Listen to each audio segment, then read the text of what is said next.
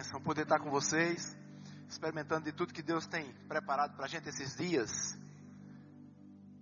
Tivemos uma noite ontem bem legal, hoje pela manhã nem se fala, né? Como foi bom poder estar aqui de forma aberta, falar do que a Bíblia diz sobre esse assunto específico.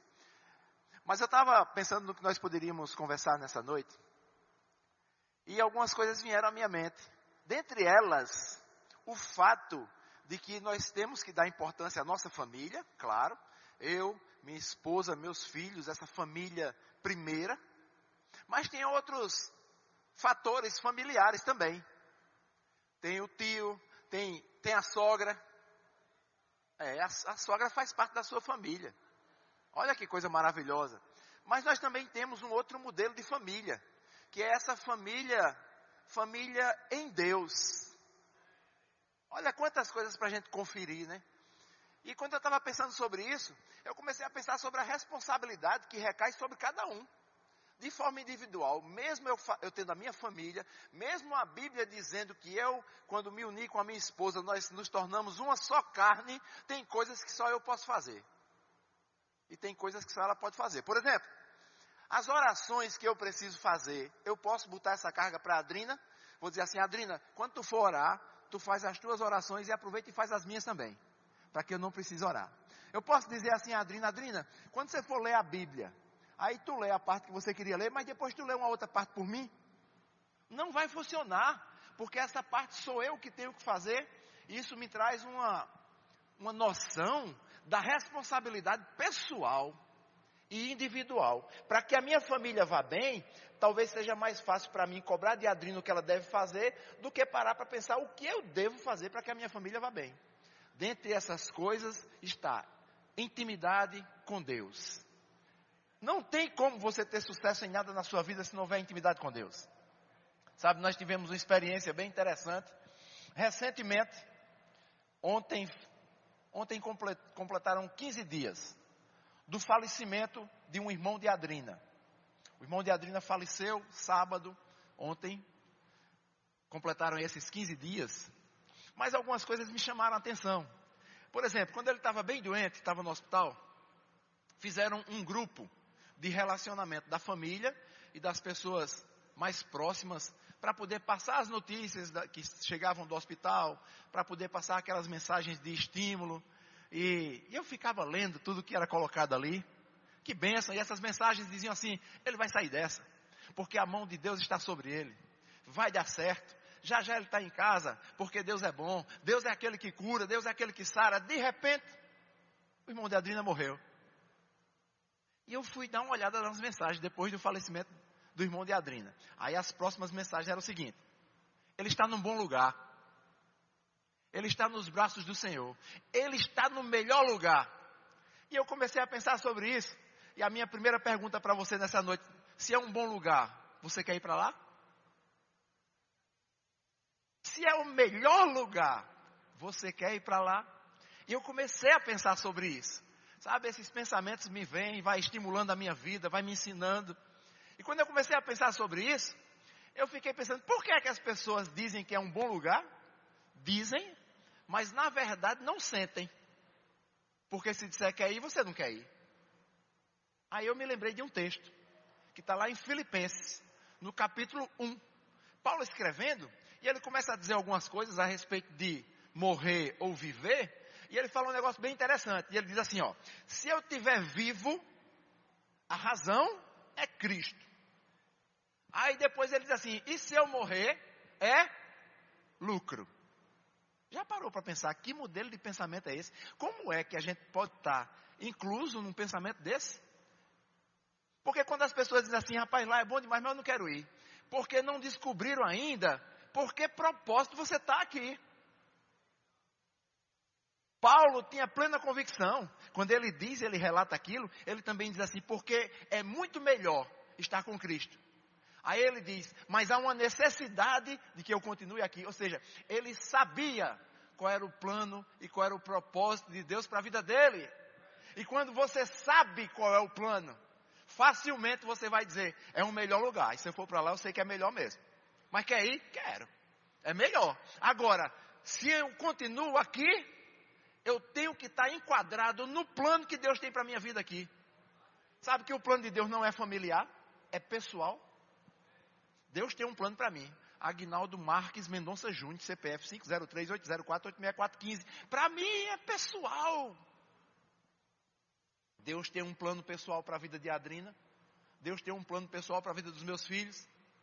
Recentemente eu vi um, um dizerzinho lá do Instagram, falando sobre a felicidade que os pais têm quando vê que os filhos já estão correndo a carreira e que vai tudo bem. Era alguma coisa desse tipo. Eu achei bem legal aquilo. Chegamos nesse ponto, que bênção, mas o mais importante é, ei, tem um plano de Deus para a minha vida. Tem um plano de Deus para a sua vida. Você não está aqui por acaso, não. Ah, cara, mas eu vou para a igreja, é tão bom lá na igreja, e agora que pintaram, que ficou bonita, eu vou, eu sento lá. Religiosamente no domingo eu estou no culto. Ei, não é isso. É mais do que isso. Esse lugar é um lugar que a gente se reúne para receber instruções, como você leva o seu carro para o posto para abastecer. Mas ninguém fica no posto. Assim que o bombeiro acaba e você paga, você vai embora. Daqui a pouco, a gente acaba aqui, essa reunião, e a gente vai embora. Vai gastar lá fora o que você recebeu aqui dentro. Amém? Então eu tenho que entender, eu tenho, que descobrir qual é o plano, qual é o propósito de Deus para a minha vida? Essa igreja não está nessa cidade, você não está nessa igreja, simplesmente porque eu achei legal vir para cá. Não, não. Tem um plano. E sabe, quando eu descubro isso, é como se eu estivesse pegando o trem da minha vida, pessoal, que vai interferir na minha vida familiar, claro, e eu coloco no trilho, porque o lugar do trem está é no trilho. O trilho é o plano de Deus. Descubra o plano que Deus tem para a sua vida. Rapaz, eu acho que Deus não tem plano nenhum. Diga, nunca diga isso. Porque eu já vou te dizer um que tem para todo mundo aqui. Ei, você tem um ministério. O ministério de reconciliar o mundo com Deus. Você já tem uma grande tarefa para fazer. A gente, tá, os pastores vieram aqui à frente. Eu sou o supervisor do ministério, mas todos nós, supervisores, presidente do ministério, pastores, todos, vocês, todos nós, temos um ministério em comum: reconciliar o mundo com Deus. Olha que coisa. Então eu tenho que entender sobre esse projeto. Qual é a parte que me cabe nesse negócio?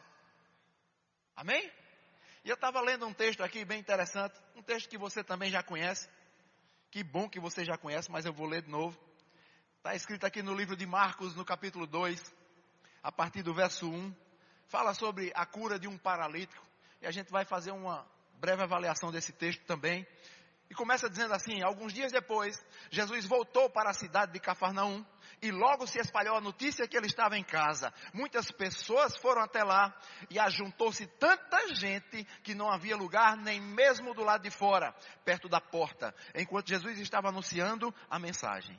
Verso 3: Alguns foram ter com ele, conduzindo um paralítico levado por quatro desses homens, mas por causa de toda aquela gente eles não puderam levá-lo até perto de Jesus. Então fizeram um buraco no telhado da casa, em cima do lugar onde Jesus estava, e pela abertura desceram o doente deitado em sua cama. Jesus viu que eles tinham fé e disse ao paralítico: Meu filho, os seus pecados estão perdoados. Alguns mestres da lei que estavam sentados ali começaram a pensar: O que é isso que esse homem está dizendo? Isso é blasfêmia contra Deus. Ninguém pode perdoar pecado, só Deus tem esse poder. No mesmo instante, Jesus soube o que eles estavam pensando e disse: Por que vocês estão pensando essas coisas? O que é mais fácil dizer ao paralítico: Os seus pecados estão perdoados? Ou levante-se, pegue a sua cama e ande? Pois vou mostrar a vocês que eu, o filho do homem, tenho poder na terra para perdoar pecado. Então disse ao paralítico: Levante-se, pegue a sua cama e vá para casa. No mesmo instante, o homem se levantou na frente de todos, pegou a maca e saiu. Todos ficaram muito admirados e louvavam a Deus, dizendo: Nunca vimos uma coisa assim. Eita glória, que bênção, que texto maravilhoso, anima a nossa vida. Mas sabe que eles, eu parei para pensar sobre esse texto. E quando eu estou lendo, e eu até recomendo a você fazer isso também, é bom você começa a, a imaginar tudo que estava acontecendo. Você lê e você vê a história, porque tem detalhes. Sabe, queridos, tudo na Bíblia, a gente se empolga com o resultado final e depois que a gente já sabe da história, a gente nem olha para o caminho, porque já sabe como é que vai terminar, que o ponto máximo é lá como termina a história, mas tem coisas que acontecem no meio do caminho. Amém? Quer um exemplo disso? Vocês lembram de Sadraque, Mesaque e Abednego? Eles não fizeram aquilo que era para fazer, que o rei tinha mando fazer, e quem não fizesse aquilo teria que ser jogado numa fornalha de fogo ardente. Se fornalha de fogo já é ruim, imagine se for ardente, né? E aí eles disseram, não, a gente não vai não. Eu estou fazendo uma tradução para a minha linguagem, para ficar mais fácil de entender. E eles disseram ao rei, a gente não arreda o pé daquilo que a gente crê. Olha que benção. E o rei é assim? Pois então manda aquecer esse negócio aí sete vezes mais. Não era comum aquecer sete vezes mais. Aquilo aconteceu porque o rei ficou com raiva. Aí diz o texto, está lá escrito, que os homens fortes do reino pegaram aqueles três homens, levaram para a fornalha, e quando lançaram na fornalha, os homens fortes do reino morreram na porta. Lançaram lá dentro. Depois o texto continua, aí diz que o rei chega e dá uma olhada. Aí espera aí, a gente jogou três, e agora estou vendo quatro. E eles estão passeando aí dentro, é lá lugar de passear. Aí diz como era a aparência do quarto, ele parece assim com o filho do homem. Aquelas coisas todas que aconteceram. Sabe, queridos, a gente vibra lá no final. Quando o rei disse, eu joguei três e tem quatro. A gente, uh, ei, lá na porta já estava acontecendo coisas. Porque o milagre não foi lá dentro, foi na porta. Porque se os homens fortes do reino morreram na porta, eu pergunto, por que não morreu logo todo mundo ali? Porque a situação pedia isso. Aquele era o lugar de morte. Não era nem dentro, era na porta. Mas eles passaram. Só morreram aqueles outros na porta. E a gente quer vibrar só no final? Mas tem coisas e pérolas que acontecem no meio do caminho. Não despreza o processo. não despreza o, processo porque a sua visão está no que vai acontecer no final. Não despreza o processo. Aleluia. Sabe esse texto que nós acabamos de ler aqui de Marcos 2? É muito legal. Então a imagem seria mais ou menos o seguinte: tem uma casa, Jesus está lá dentro pegando, a casa lotadíssima, ao ponto de que nem pela janela nem pela porta podia entrar mais ninguém. E lá vem uma procissão. Já viu aquelas procissões que tem da igreja católica? É mais ou menos aquilo. Uma procissão. Um bocado de gente descendo. Nesse bocado de gente tinha quatro que carregava um numa maca. A ideia, vamos levar, porque a gente sabe que esse homem que está aí pregando, ele tem poder. E ele pode curar esse paralítico. O plano era esse. Mas quando eles chegaram na porta daquela casa, estava lotada. E o que era mais fácil? Desistir. E, e até com razão. Porque o que é que ia dizer ao paralítico? Rapaz, a gente trouxe você para cá com o maior carinho, certinho de que ia dar certo, mas olha para aí, sem condições, vamos desistir e a gente tenta em uma outra oportunidade. Quantas vezes se levantam barreiras na nossa vida pessoal, na nossa vida familiar, e a gente pensa logo em desistir? Se você tem um plano, vá até o fim. A palavra de Deus para mim e para você nessa noite é: não desista. Vá até, persevera. Sabe qual foi a ideia daqueles quatro homens que estavam levando o paralítico? Vamos tirar aqui esse telhado e botar o cara pelo telhado. Aí lá vou eu, nas minhas viagens, eu fiquei pensando, a situação do paralítico. Porque o cara ia dizer assim, rapaz, meu problema é nas pernas. Agora, subir aí, para botar com cama e tudo aí por cima, se eu cair, meu amigo, o problema vai ser no pescoço. Acabou-se o homem. Mas não, fizeram. E o que é mais interessante, aquele canto lotado, chega lá, bota aquela marca na frente, na frente de Jesus, as pessoas ficam todas observando, e certamente pensando coisas. O que foi expresso foi que eles estavam pensando quem é ele para dizer o que ele disse. Mas antes disso, certamente alguns estavam pensando, eu quero ver agora. Eu quero ver agora o que é que ele vai fazer. Está aí o paralítico, esse homem não disse que cura? Vamos ver agora o que é que vai acontecer. Aí Jesus contraria tudo e diz assim: Ei, os teus pecados estão perdoados. E aí a gente pensa, rapaz, bateu um desgosto no povo, porque não era aquilo que eles estavam esperando, não. Aí Jesus diz assim: para que vocês saibam que o Filho do Homem tem na terra poder para perdoar pecados, eu vou pedir para que ele se levante antes. Ele estava dizendo assim, em outras palavras: vocês não estão entendendo a coisa maior. Para vocês compreenderem o que é maior, eu vou mostrar o que é menor. Aí diz para o paralítico: se levanta. O cara se levantou, pegou a cama. O texto continua e diz assim: e ficou todo mundo assombrado. Meu Deus! E disseram assim: Nunca vimos. Eles viram o perdão do pecado? Não. Eles viram o paralítico sendo curado. Então, toda a euforia pelo que tinha acontecido era apenas pelo fato de ter visto o paralítico curado, mas não conseguiram dar atenção devida para a coisa mais importante. Seus pecados estão perdoados. Sabe, quando eu vejo esse texto todinho, eu fico pensando, na igreja, é tão parecido. Porque na igreja tem vaga para cerimônia que está todo mundo andando, junto com o cara que vai levando o paralítico. Os caras que vão levando o paralítico. Está todo mundo andando junto. Tem vaga para você só andar com todo mundo. Mas tem vaga para pegar na maca também. Na igreja tem vaga para pegar na maca. Olha que legal.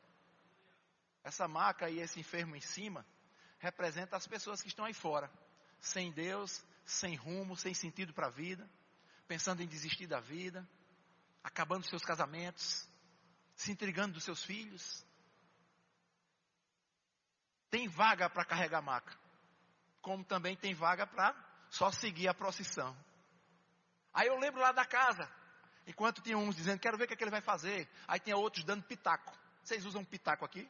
Pitaco é você se meter e dizer uma coisa que não foi chamado para dizer. Aí tinha gente pensando assim: quem é ele? Ele está pensando que é Deus, é?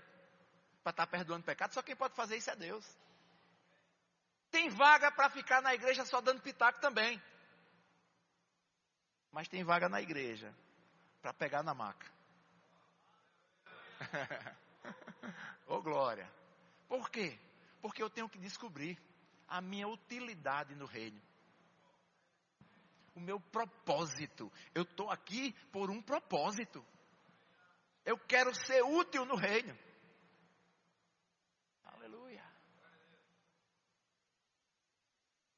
Eu queria ler com vocês também um outro texto, só que antes de ler o texto, eu vou citar o final do texto. Um versículo bem conhecido, está lá no livro de Apocalipse. Apocalipse até um livro meio rejeitado, né? Porque eu não sei se acontecia com vocês, mas comigo acontecia no começo, eu tinha medo do livro de Apocalipse. Se tinha um livro que eu tinha medo, era Apocalipse. Porque toda vez que pendia para lá, era muita, rapaz, tem que ser assim, senão você desculpa o termo, está lascado. É, tem que ser assim, senão você está lascado. Aí eu ficava preocupado com isso. Uma vez um pastor, lá no começo, quando recém-convertido, o pastor disse, abra sua Bíblia em Abacuque. Eu digo, ah, está querendo enganar a gente, para ver se a gente vai procurar, depois ele vai dizer, não tem esse livro aí não, que eu nunca vi esse livro aqui. Pois não estava lá, bicho, Abacuque. Eu achava que não tinha.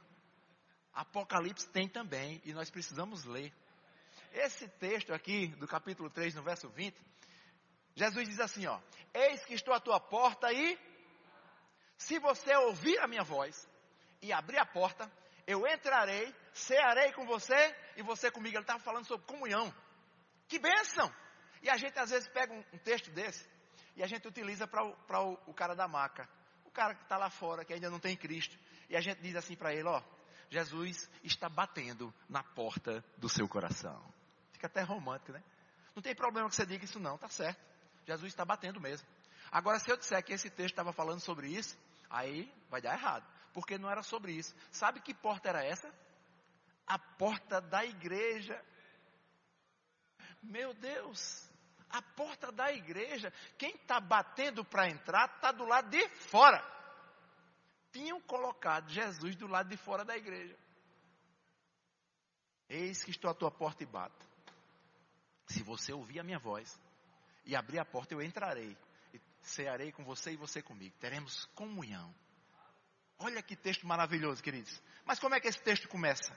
Ele começa da seguinte forma. No verso 14 do capítulo 3 de Apocalipse. Ao anjo da igreja de Laodiceia, escreve essa carta, essa mensagem vem daquele que permanece firme a testemunha fiel e verdadeira, a fonte primitiva da criação de Deus. Verso 15: Eu conheço bem as suas obras, sei que vocês não são nem quente nem frio.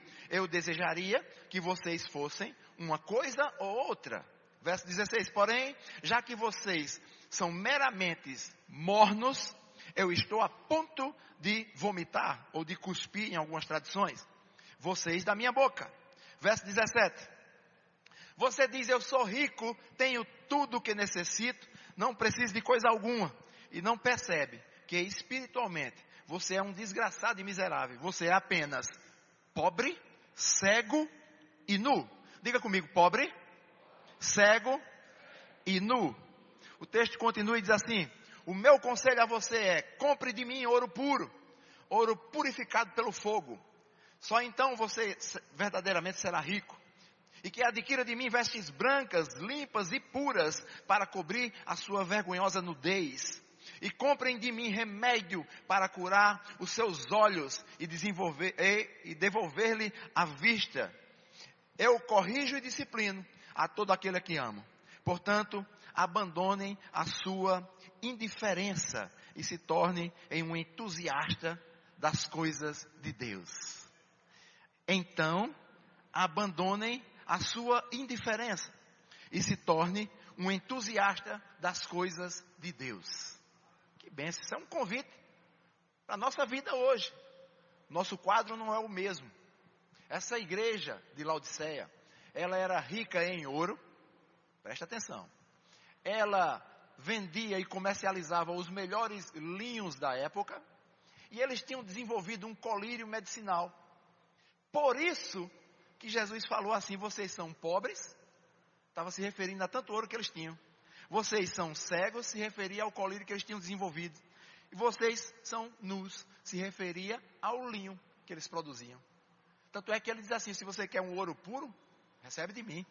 Eu estou aqui com o remédio certo para limpar a sua visão. Olha que coisa. Porque agora a confiança deles, naquela igreja, não estava mais em Jesus, mas agora nas coisas que estavam norteando a vida dele os melhores linhos, a riqueza do ouro, aquele colírio milagroso, ao ponto de que colocaram Jesus do lado de fora. Sabe, queridos, nós temos que ter muito cuidado na nossa vida pessoal, no nosso relacionamento com Deus, que pode ser que a gente caia no mesmo erro. Alguma coisa que passa a ser mais importante do que Deus. Nada pode ser mais importante do que Deus na nossa vida. Esse texto, quando começa, que ele diz assim, rapaz, vocês nem são frios, nem são quentes.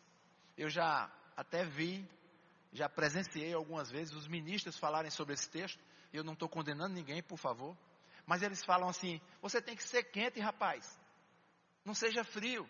Mas o texto aqui, Jesus está dizendo: quem dera que você fosse frio ou fosse quente. Quem dera significa eu desejo que. Então, se eu trouxer essa frieza e esse fervor para o lado espiritual, segundo o texto, eu vou estar errando. Porque não é sobre isso que o texto está falando, não. Parece que o, o, quente é aquele que você não pode dar uma nota no, no instrumento. Prem, acaba, aleluia, glória a Deus, já começa a orar em língua, já corre. Você diz, meu amigo, o cara já está correndo. Por outro lado, tem outro que o louvor já fez todo tipo de estripulia e o cara está lá sentado. Muito bom. Aí esse é julgado como frio.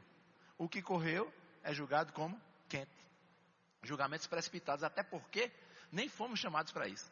Se você quer julgar alguém, julgue a você mesmo. e Jesus estava dizendo: Eu queria que você fosse frio ou quente. Rapaz, o que, é que ele estava querendo dizer aqui? Eu vou te dizer. Tinha duas cidades, um pouco acima de Laodiceia, que era Hierápolis e Colossos. E uma dessas cidades tinha uma água quente. E ela tinha utilidade, diga comigo, utilidade. Essa água quente, ela era usada para fins medicinais. A cidade de Colossos, acredito que é isso, ou o contrário, tinha uma cidade fria, uma água fria. E essa água fria, ela saciava a sede. Tinha utilidade. Geograficamente, essas águas vinham, desciam, se encontravam e chegavam na cidade de Laodiceia morna. E não tinha utilidade. Era sobre isso que Jesus estava falando seja útil. Eu não sei se você já experimentou ou tentou dar um gole em uma água morna. A primeira sensação que você tem, vontade de vomitar. E quando ele escreve aqui, diz assim, eu estou a ponto de vomitar, não quer dizer que ele está rejeitando as pessoas. Até porque a Bíblia também diz, aquele que vem a mim, jamais o lançarei fora.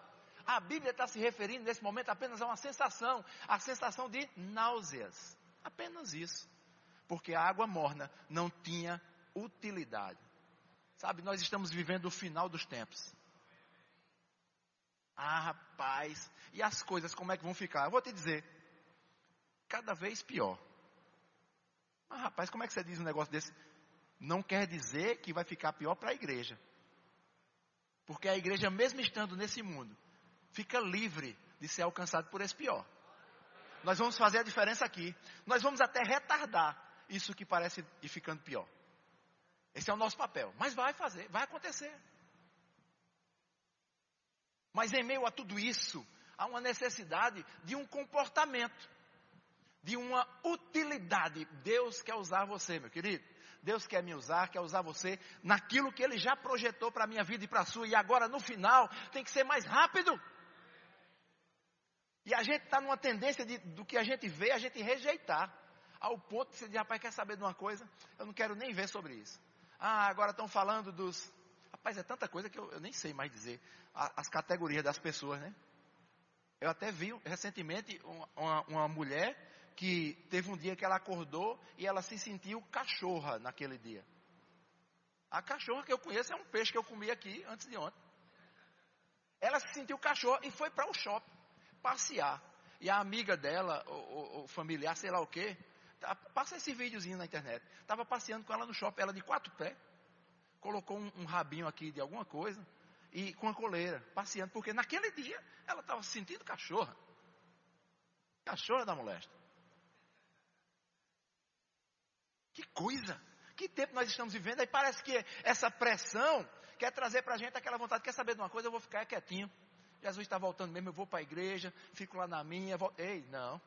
Ah, agora que a gente deve se levantar mesmo. Eu tenho que descobrir qual é o meu propósito. O que é que Deus tem projetado para a minha vida? Ei, é isso aí, é nisso que eu vou investir. Ah, meu plano é ser um médico. E eu vou passar no vestibular e vou estudar para ser médico. Que bênção. Que bênção se esse for o plano de Deus para a sua vida. Bênção. Mas quando você se tornar um médico, você não vai ser um médico crente. Você vai ser um crente médico. Aleluia.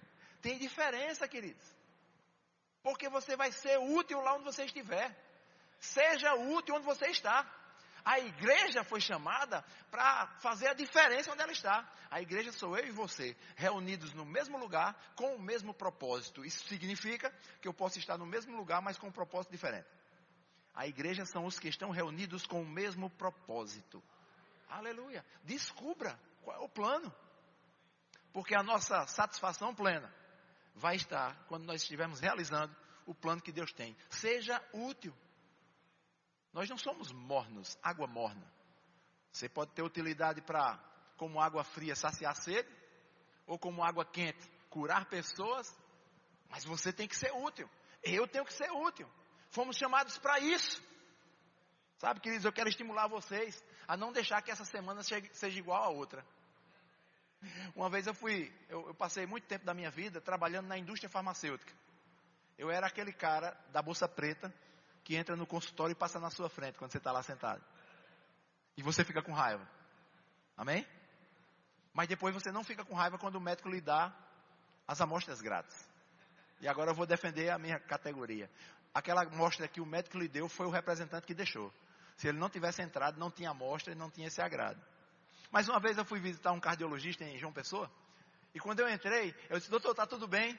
Aí ele disse assim para mim, hoje está melhor do que ontem pior do que amanhã. Agora ele disse nessa mesma velocidade, e talvez você tenha pensado da mesma forma que eu pensei no dia. Eu fiquei, é o quê? O senhor pode dizer de novo devagar para eu entender? Aí ele disse, hoje está melhor do que ontem e pior do que amanhã. Que pensamento maravilhoso, queridos. Assim é a nossa vida em Deus, a nossa comunhão com Deus, as nossas experiências com Deus. Hoje, essa semana que passou, quantas coisas aconteceram, quantas coisas boas você fez aí, mas cria expectativa para essa semana que está começando agora porque certamente vão ter coisas novas e maiores. E eu não posso perder essa, essa oportunidade de realizar, simplesmente porque eu não percebi. Eu podia ter sido útil. Aleluia. Sabe, nós podemos ser úteis na nossa casa, com a nossa família, para a nossa esposa, para os nossos filhos. Ontem nós falamos sobre isso aqui, sobre chegar para sua esposa e dizer que a ama, e certamente algumas pessoas fizeram isso, porque hoje pela manhã tinha muita gente chegando aqui de mão dada. Isso foi uma observação que o pessoal da igreja fez e me disse. Então alguma coisa aconteceu. Mas queridos, nós precisamos dizer isso para os nossos filhos também. Isso é ser útil no reino. É fazer o papel que nós fomos chamados para fazer. Chama teu filho. Mas, rapaz, mas meu filho. Sim, chama ele e diz: Ó, oh, você é importante demais para mim. Você, você sabe o que para mim? É a continuação da minha história. Olha que legal. Mas, que história nós estamos escrevendo? Talvez essa seja a observação que precisa ser feita, porque ele vai continuar a nossa história, não é assim? E os nossos filhos, eles são tendenciosos a imitar o que você faz. Amém? Eu lembro que uma vez eu estava me arrumando para ir para a igreja e estava ensacando a camisa, colocando a camisa por dentro da calça. A gente chama ensacando lá na Paraíba. E aí eu vou contar um segredo, fica só entre a gente também. É, quando eu ensaco a camisa, eu ensaco por dentro da cueca. Porque aí você tem mais segurança para ela não ficar levantando. Então você tem a segurança da cueca, da calça e do cinto. Então aqui, meu amigo, nem um guindaste puxando levanta. Mas estava eu me arrumando e colocando a minha camisa por dentro da cueca. Meu filho, muito pequeno, passou pelo quarto, deu uma paradinha na porta, ficou olhando. Foi embora. Dias depois, a gente estava se arrumando para ir para a igreja. Eu passo no quarto dele e fui dar uma olhadinha. Ele estava se arrumando. O que é que ele estava fazendo? Colocando a camisa por dentro da cueca, da mesma forma. E eu olhei aquilo e eu vi como é interessante, como é interessante tudo aquilo que a gente faz, vai refletir na vida dos nossos filhos. Talvez você possa estar pensando, mas rapaz, já fiz tanta coisa e tem muitas áreas da minha vida familiar, do meu relacionamento com a minha esposa, ou esposa com o marido, relacionamento com os filhos, que a coisa estragou tanto, está numa situação assim tão ruim, que eu acho até impossível que seja recuperado. Deixa eu te dizer uma coisa. Deus é o responsável pelas partes impossíveis mesmo. Esse é o papel dele. A parte possível é minha e a impossível é dele. Às vezes a gente até se arrisca em alguma coisa, porque a gente usa fé. Mas a parte impossível é a especialidade de Deus. E ele não mudou. Ele continua da mesma forma, do mesmo jeito que ensinou sobre a importância do perdão dos pecados versus ser curado, do mesmo jeito que aqui ele ensina sobre o desejo de entrar, porque nós, como meros humanos, se alguém desprezar a gente, você diz, eu vou embora, quer saber de uma coisa, nunca mais volto aqui. Jesus estava lá, desprezado, mas batendo na porta para entrar. Ele continuou o mesmo, com a mão estendida para nos socorrer. Aleluia. Se eu pudesse resumir tudo que nós estamos conversando nessa, nessa noite. Duas coisas eu ia dizer. Seja útil no reino de Deus. E Deus Jesus continua com a mão estendida para nos socorrer. Vocês lembram daquele texto de Pedro andando sobre as águas? Que maravilha! Estava lá Pedro, de repente ele começa a ter medo porque viu um vulto, aquele vulto era Jesus, mas ele não reconheceu a princípio, ficou com medo, e ele começa a falar com o vulto. E o vulto diz assim: Sou eu, Jesus. Aí ele diz assim: Se é você mesmo, olha que ousadia, se é você mesmo, me chama para eu ir aí. Você está vindo andando sobre as águas. Você tem poder, que eu já vi você fazer muita coisa. E Jesus diz assim: venha. Sabe, queridos, quando a gente é útil no reino de Deus, a gente fica atento para ouvir a voz. Porque hoje pode ser venha, amanhã pode ser vá, depois de amanhã pode ser fale, tem dia que pode ser fique calado, mas eu tenho que ouvir a voz. Ser útil é ouvir a voz. E sabe aquele homem saiu e foi andando sobre as águas. E eu fico impressionado com essa parte, que eu fico pensando, como foi o primeiro passo? Eu tenho umas paradas assim quando eu estou lendo a Bíblia que para num negócio. Como foi? E eu pensei, será que ele ficou em dúvida? Eita, eu vou dar o primeiro passo. Eita, e agora? Se fosse assim, ele ia afundar. Porque dúvida e fé não podem andar juntas, não. Não se misturam. Ele simplesmente foi. Jesus disse, venha, ele foi. Na raça, colocou o pé na água, andou. E a gente julga. A gente fala que Pedro, fraco, afundou. Eu estou te dizendo que ele andou, porque a Bíblia diz que ele andou. Quantos aqui já andaram sobre as águas? Levante sua mão. Ninguém. Então nunca mais chame Pedro de fraco, porque ele andou. Ah, mas depois ele afundou. Vamos lá. A história continua. Diz que de repente Pedro, andando sobre as águas, em direção a Jesus, começou a observar outras coisas. E esse talvez seja o nosso grande problema: que na caminhada a gente começa a olhar para muita coisa. Mas se eu olhar para o alvo, eu vou ter o resultado do alvo. Enquanto Pedro olhava para o alvo, ele andava. Quando olhou para outras coisas, afundou. Olha aí, eu não disse? Afundou. Mas Pedro, quando afundou, ele disse assim: Jesus, salva-me. Esse foi o clamor de Pedro. Sabe o que aconteceu? A Bíblia diz que prontamente Jesus estendeu a mão e socorreu Pedro. Prontamente. Você sabe o que é prontamente? Prontamente é o seguinte: eu estou só esperando você fazer alguma coisa que eu estou aqui para lhe ajudar. O tempo todo, Jesus continua o mesmo. Ele está prontamente com a mão estendida para nos ajudar. Eu não sei qual o problema familiar que você porventura possa estar passando. E você ficou sabendo da conferência. Rapaz, eu vou, conferência da família. Vai que Jesus fala. Ei, Jesus está falando que Ele está prontamente com a mão estendida para te socorrer. Olha que benção. Essa história de Pedro continua. E eu fiquei pensando também nas minhas viagens, aleluia, como é que Pedro e Jesus voltaram para o barco. Meu primeiro e inocente pensamento, Jesus pegando na mão de Pedro, socorreu Pedro não afundar, né? Aí veio puxando dentro d'água, mas Pedro, rapaz, tanto que tu já andou comigo, tanta coisa que tu viu, rapaz, que fé, que fé esculhambada essa tua, pelo amor de Deus. Não. Eu vou te dizer como foi. Jesus pegou na mão de Pedro, trouxe Pedro de volta para o lugar do qual ele não deveria ter saído e voltaram os dois para o barco. Segunda vez que Pedro está andando. Eu não andei nenhuma. Como é que eu vou julgar Pedro como fraco? O homem já está andando duas vezes num texto só. Vai ser assim com você também, queridos. E como aqui foi falado ontem e reforçado hoje pelo pastor, sabe, queridos? Convida Jesus para a tua vida pessoal, para a tua vida familiar e conjugal, para essa festa da vida. A vida é uma festa. Certa vez disseram a mim, mas pastor Agnaldo, rapaz, você às vezes quando ministra, você diz umas coisas assim, acaba o povo rindo. O evangelho é seriedade.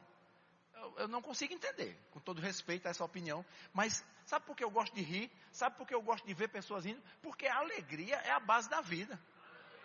Se você encontrar uma pessoa muito mufina, a gente usa esse termo lá na Paraíba também. Mufina é uma doença que dá em cachorro, que ele fica assim nos cantinhos de parede, com a, fisionomia caída. Você percebe logo que ele está mufino, está mufino. Aí você já, já vê, né, está sem alegria de viver.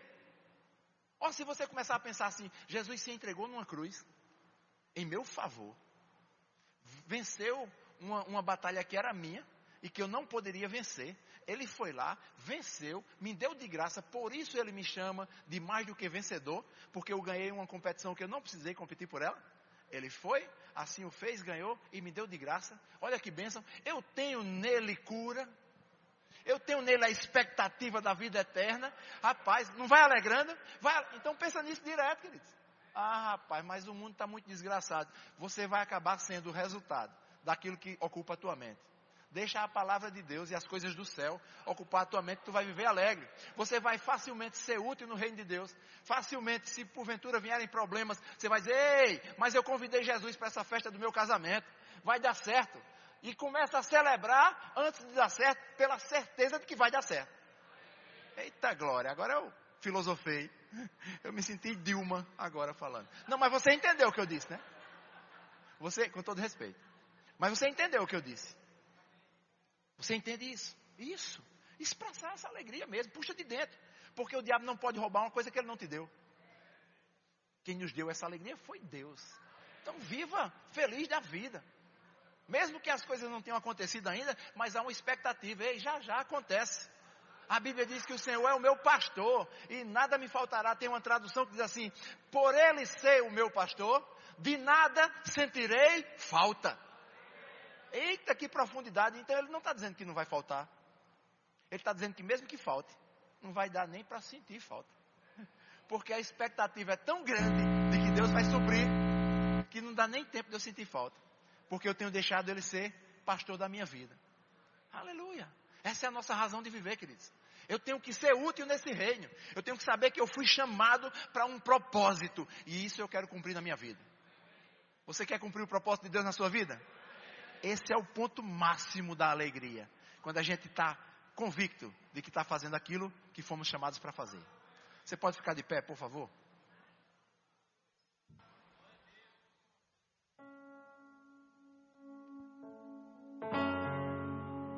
Fecha teus olhos.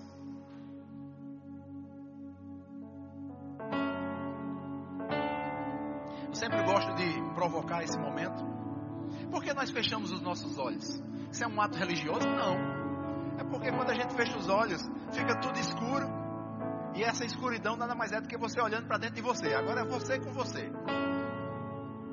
E eu quero estimular para que você comece a pensar sobre você de forma pessoal, individual.